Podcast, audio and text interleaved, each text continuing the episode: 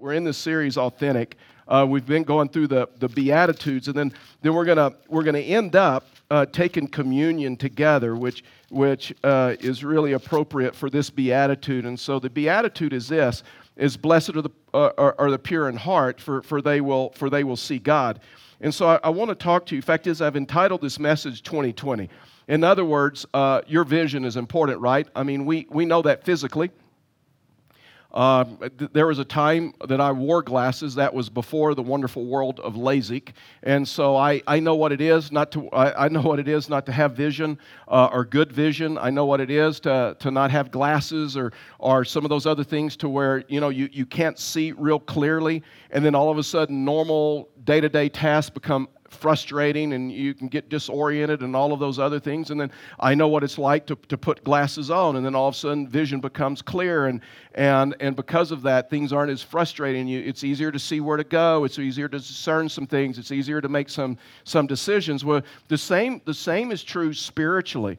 And so I want to talk to you about this issue of 20/20 vision, or being able to see the things of God clearly, being able to see God in your life clearly. Now listen, if you're like one of those people that would say, you know what, I'm kind of stuck in my spiritual life, that you know what, I just feel like there's more. I feel like I should be able to get more out of my spiritual life. I feel like I'm in a rut. I feel like I'm stuck in place. Then this beatitude is for you.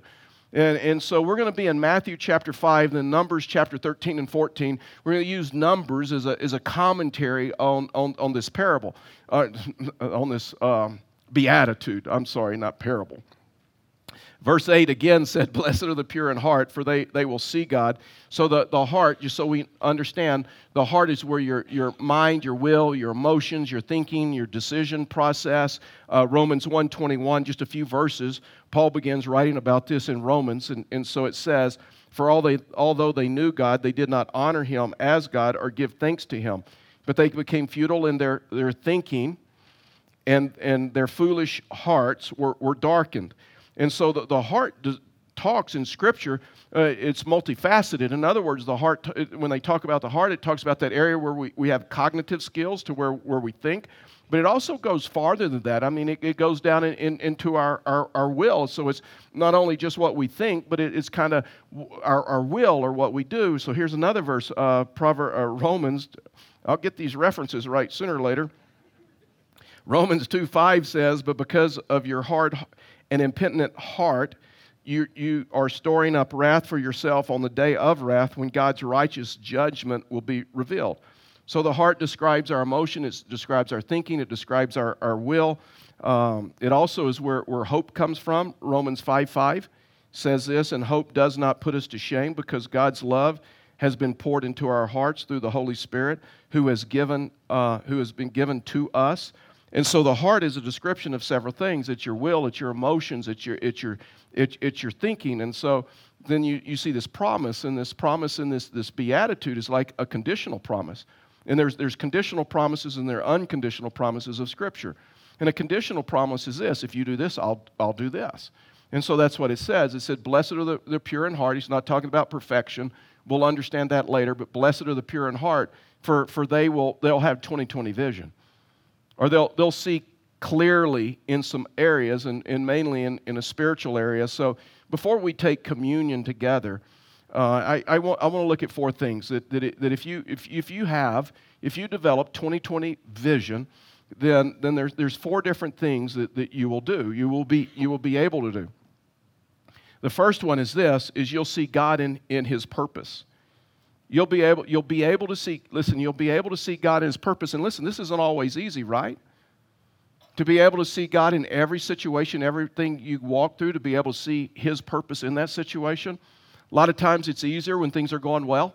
And we're getting the raises, we're going on vacation, the marriage is doing well, the kids are doing well, our dating life is doing well, the economy's doing well. Sometimes it's easier to see God's purpose in that than it is sometimes the more difficult situations and circumstances in life. And so this is where you really need it, is when you go through those difficult things. See, John 3:16 says this: "For God so loved the world that He gave His one and only Son, that whoever believes in Him should not perish but have eternal life." In other words, when you develop 20/20 vision, you realize that you begin to understand that, you know what, I was created for a relationship with God. That God-shaped hole, or that God-shaped vacuum in my life that I've been trying to fill with all kinds of other things that has never brought me peace or satisfaction, that's God, that God wants me to fill that with Him, that we were created to have a relationship with Him. We were created to have intimacy with Him. We were created to come to the place in life to realize that, guess what, we're here for a purpose and we're here for a reason, that God has a purpose for every one of our lives. And God may not have created the circumstance and situations that you're walking through, but guess what? God can use it. And God has a purpose for you. I mean, we have to get out of this thing. And you know what?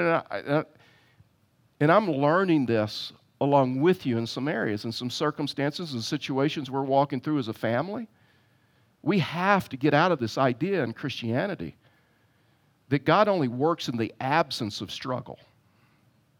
God only works in the absence of problems. I mean, you ever heard someone say, praise God, you know, everything's going right in my life. God's really working in my life because I got that raise. Things are turning around in a relationship. The economy's turning around, or the doctor's report came back, and it was good news for me, and all. And so they're like, praise God in that. But a lot of times that builds into us that we believe that God only works in the absence of struggle, in the absence of problems. And see, what this beatitude is helping us to understand, that a lot of times God works deeper in the midst of our struggle, in the midst of our circumstances. Numbers chapter 13 and 14, the children of Israel are like having just a horrible time, and God had led them up to the edge of the promised land, and He told them that the whole place is theirs. But there's just kind of a few strings attached. They got to have faith, and they got to go in and take the land, that there's like giants in the land. Now listen, there's some theologians that will tell you, well, the promised land in the Old Testament is the picture of heaven. It's the picture of heaven. No, it's not the picture of heaven, because in the promised land in the Old Testament, they're like giants in the land.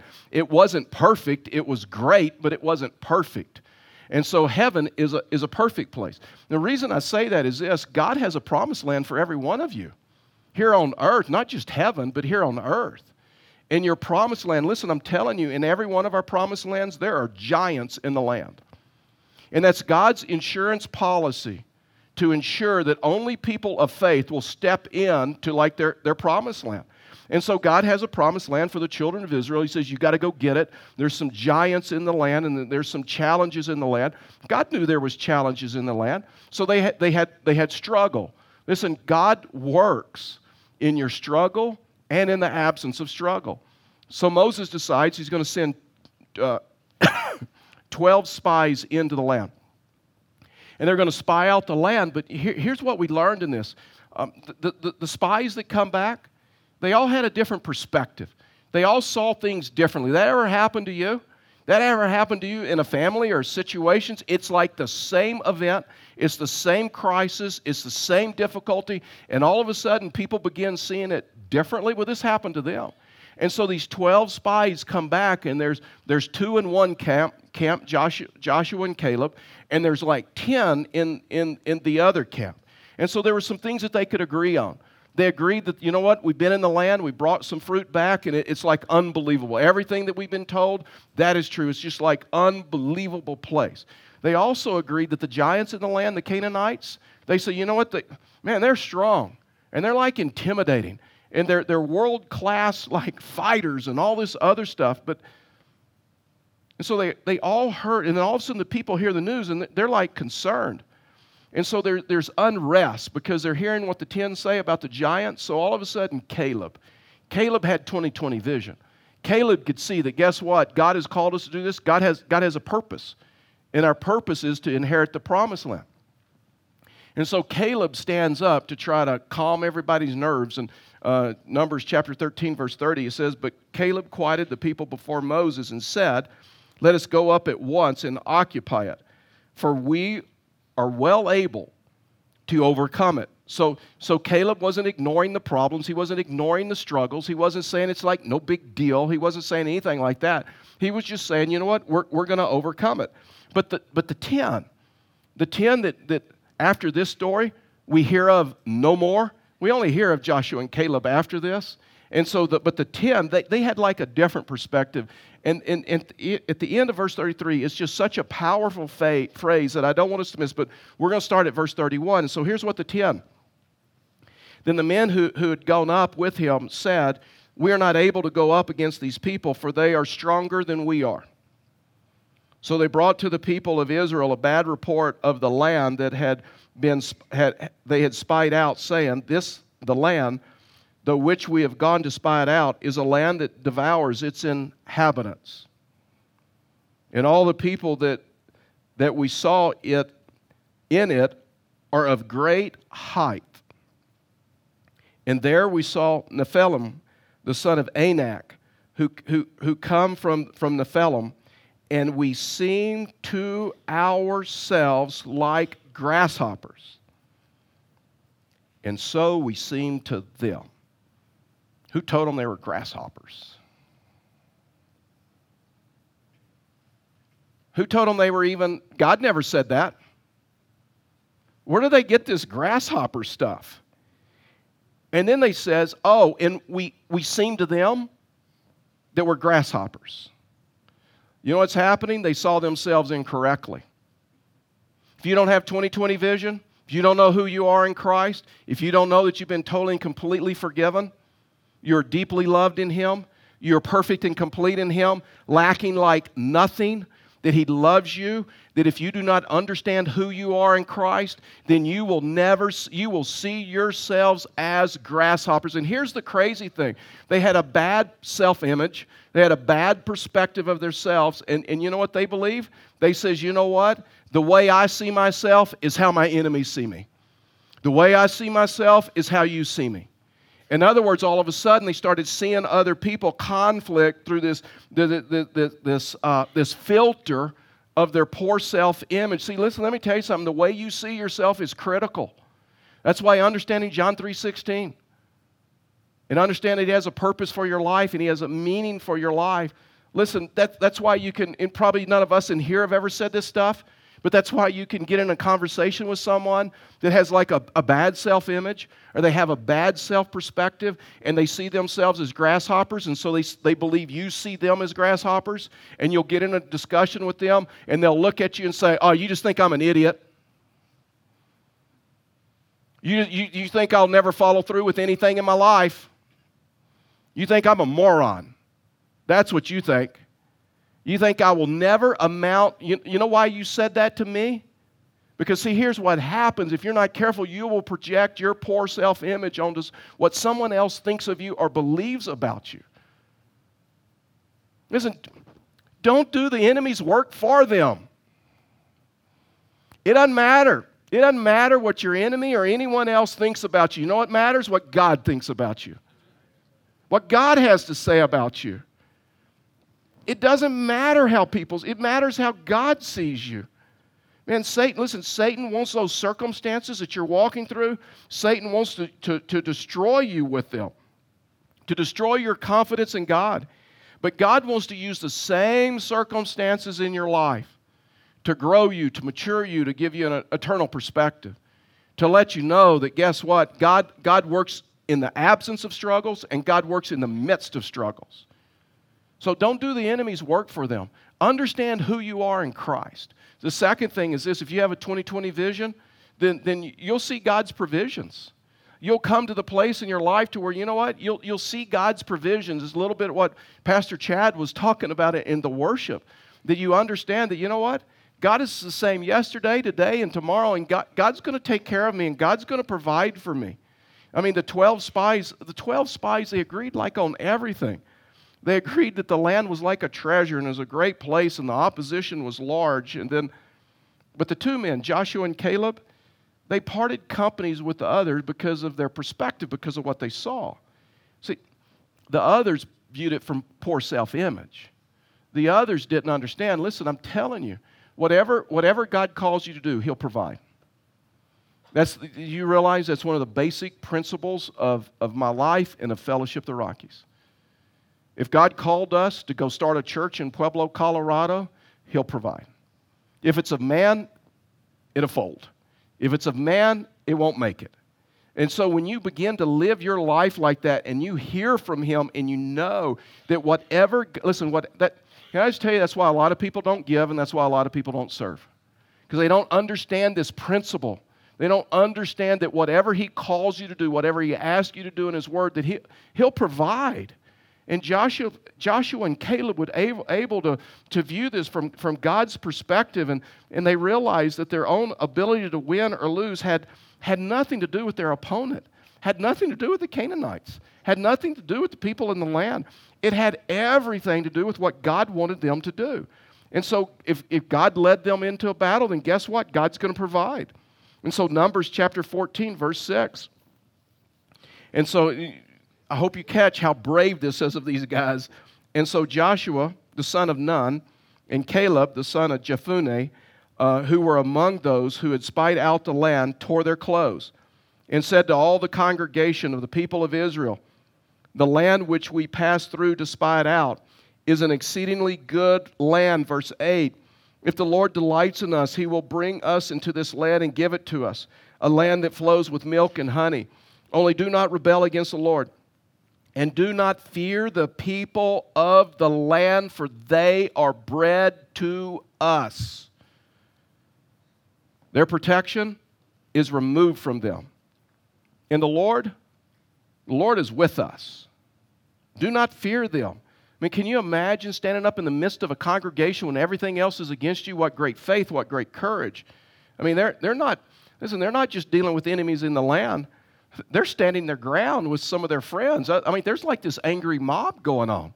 So we can't go in. Fact is, if you read Numbers verses 1 through 5, I started in 6, but if you read Numbers 14, 1 through 5, they're so mad at Moses, they're going to like fire him and go back to Egypt. They like hate him. And all of a sudden, Joshua and Caleb stand up and says, "We need to go for it."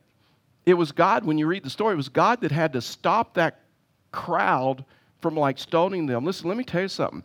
In any situation, there's a biblical principle. Having the correct perspective, having a spiritual perspective, is not a crowd pleaser, but it's a God pleaser. You ever done that? You ever tried to speak spiritually into a situation? People get angry. Who are you throwing scripture around like that? Don't scripture us. We know what's going on here. See, sometimes having a spiritual perspective is not a crowd pleaser, but it's a God pleaser. See, the story is so important because perspective and the way you and I see things is so important. And I'm telling you, it can take you right up to the doorstep of your promised land. And it can cause you to circle and retrace the steps, and year after miserable year after year after year doing the same old thing, having the same old life. You're worried to trust Him and to step into that land. The third thing is this: if you have 20/20 vision, you'll be able to see God's plan. You'll be able to see God's plan. In Deuteronomy chapter 1, verse 29. Look at this. It said, "Then I said to you, do not be in dread or afraid of them. The Lord your God who goes before you," that's such a powerful theme, "will Himself fight for you, just as He did for you in Egypt before your eyes. And in the wilderness, where you have seen how the Lord your God carried you as a man carries his son, all the way that you went until you came to this place." You know what you're reminding them of? Guys, do you not understand? God's been providing for you up to this point. Do you think He's going to stop tomorrow? Do you think He brought you this far just to let you fall? You know what they're doing? They're able to see everything in their life being orchestrated by God, and they didn't believe they were on plan B. They understood plan A. I mean, there's not one thing in your life that God cannot use unless you not allow him to. And this is what they're saying. They're saying, don't you understand? Have you been so arrogant and prideful to believe that you've been providing for yourself up to this time? You've been making all the deals? You've been taking care of everything? Or do you not realize, up until this point, God's been taking care of you? See, everything that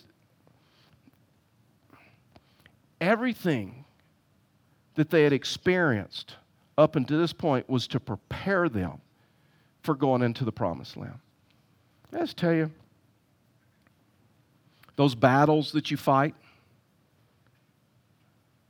can I tell you that the battles that you're fighting are to prepare you for greater victory, to understand Him, to trust Him, because it's in those battles that you develop a relationship with Him to where you know that you can trust Him.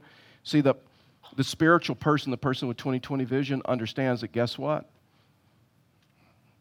God controls it all. I honestly, it's taken me 57 years to get to this place. But honestly, for the first time in my life, know that I can't control everything.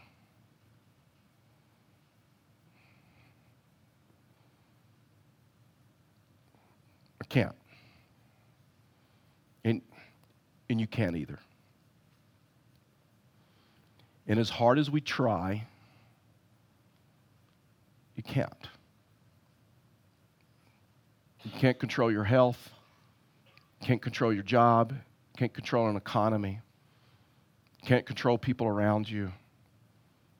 But one thing you can control is how you respond to Him and how you walk with Him.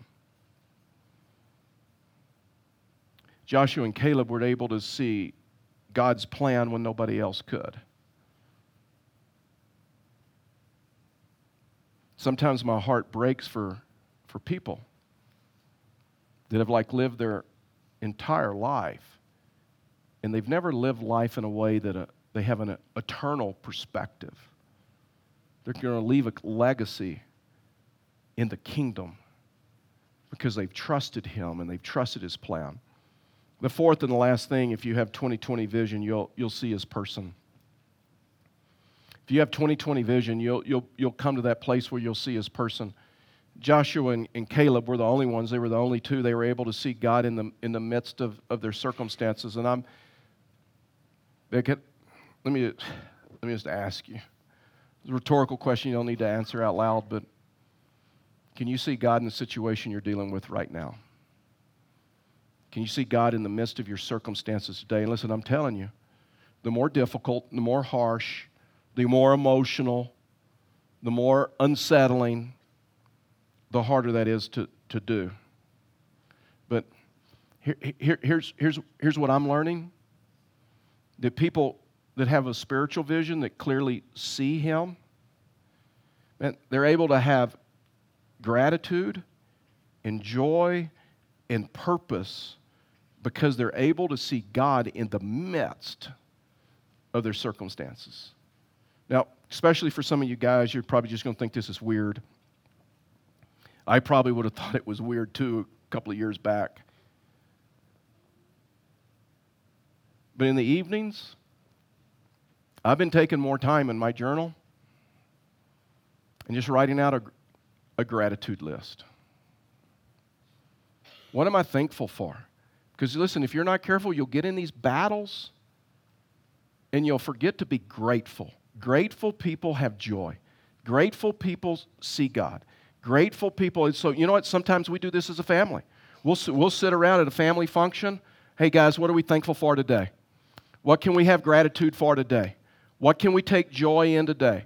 What is God doing? What is God answering? What can we take today? We're teaching grandkids that, too.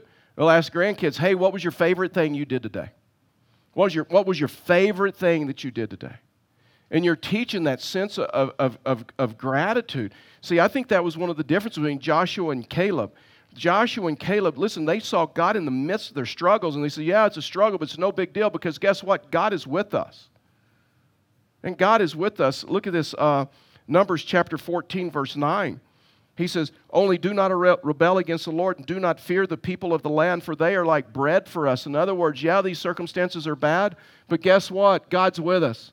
He brought us to this point. He's not going to leave us. Their protection is removed from them. The Lord is with us. Do not fear them. I mean, they understand that, you know what? God goes before them. Sometimes we need to develop worship language or worship words to, like, live by. We have our verses and we have some worship songs, but this last week, so once a month at Fellowship of the Rockies, we do something called First Tuesday. First Tuesday for us is just like a morning all staff meeting. Everybody that's on staff at Fellowship of the Rockies, we get together, and then we play some. We play some games, so we laugh a little bit, and we make fun of each other. We have some competition, and so that's healthy, and we eat together, we laugh together, we joke. We do tell me something good, so we take the staff through this. Hey, tell us what God's doing. We want to hear something good. Just tell me something good. And then there's a teaching aspect of it, but then we gather around the keyboard, and we worship just as a staff. Because here's what I believe. I should worship the same way in front of you that I do in private. Our staff should worship the same way in front of you that they do in private. I mean, this isn't a show. This is a relationship with Jesus Christ. And it should be authentic, and it should be transparent, and it should be real. And so anyway, so we're worshiping. And then all of a sudden we get to this lyric to just wipe me out that said, whatever may come, I am by his side. Because whatever may come in life, I am by his side. In other words, it's a choice I have to make. God's always with me. It's a declaration. And so whenever we start developing worship language and we start giving each other worship words, or we give each other worship language, you say, you know what? Whatever comes in my life, guess what? I'm by his side. And I'm walking with him, and he goes before me, and he goes behind me, and he's on the side of me. And these giants that I'm facing, because listen, if we're honest, we all have giants in our life, right? Am I the only one? No, we all do. You know what's dangerous? We should never compare each other's giants. Christian world is horrible about that, right? So let's don't compare each other's giants. We just all have them. Just all have them. And when we come to that place, whatever comes, I'm by his side. 1 John 1:4 says, that which was from the beginning, which we have heard, which we have seen with our eyes, which we looked upon and have touched with our hands. Concerning the word of life, the life was made manifest, and we have seen it and testified to it and proclaimed to you the eternal life, which was with the Father, who was made manifest to us, that which we have seen and heard we proclaim also to you, so that you too may have fellowship with us. And indeed, our fellowship is with the Father and with his Son, Jesus Christ. And we are writing these things so that our joy may be complete. One of the proofs that you're able to see things clearly is this issue of joy. So this is a conditional promise, that if we're pure in heart, we'll see him. And I just want to give you just a few quick things, and then we're going to take communion together, that there is a path, and that you could do this later, you can do this in the midst of communion in just a few moments. But the first thing is this: there needs to be a step of realization. In other words, that we stop and we see ourselves as we really are. And we need to realize where we are, and we need to realize if we're in a battle, and we need to realize, are we seeing things clearly? Are we not seeing things clearly? What does it look like to us? You ask God, would you reveal to me where I stand with you? That there also has to be a step of examination and where you spend time with him. And God, would you just probe my life? Is there anything in my life, a habit, an attitude, an action, a word, something I'm doing that just like needs to go in my life? But then there needs to be a step of petition to where we pray to him. Psalm 51 says, create in me, O Lord, a clean heart, and return to me the joy of my salvation. And then there needs to be a step of determination where we come to that place till we just choose to walk with Him, that there's a step of determination that says, God, as much as it depends on me, I'm just going to walk with you. And I'm going to stay faithful. And if I have to do like Joshua and Caleb and stand up, even though it's not a crowd pleaser, and say, this is what God's doing in this situation, this is how we handle it, God, I'm going to do that. And the last thing is this, is there's a step of adoration. In other words, there's a step of worship. There's like this worship language that we develop. Fact is, the Scripture says that before we take of communion, the Lord's Supper, that we should examine our life, we should examine our actions, we should examine ourselves.